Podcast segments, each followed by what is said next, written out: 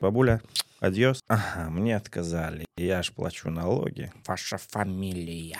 Ты ощущаешь себя в безопасности на работе? Нет, никогда. Ну Да, морально давит. Мне угрожали, да, м, закрыли в квартире. С кулаками на меня накинулся. У вас же есть мигалки. Ну, Я Твоими имена. признался, мы таксисты. Хлопчики, проезжайте еще. Ты хотел завязать с медициной? Нет, это не просто работа. Сколько ты зарабатываешь? Я дурак, фанатик. Вы бы хотели рожать у меня? Ваша женщина ошиблась. Оп, чашечка, кружечка, салатик, халат, К нам работа сама приходит. бубны везите свои. Я хочу, чтобы когда-нибудь ко мне или к моим родственникам приехал такой человек, как я.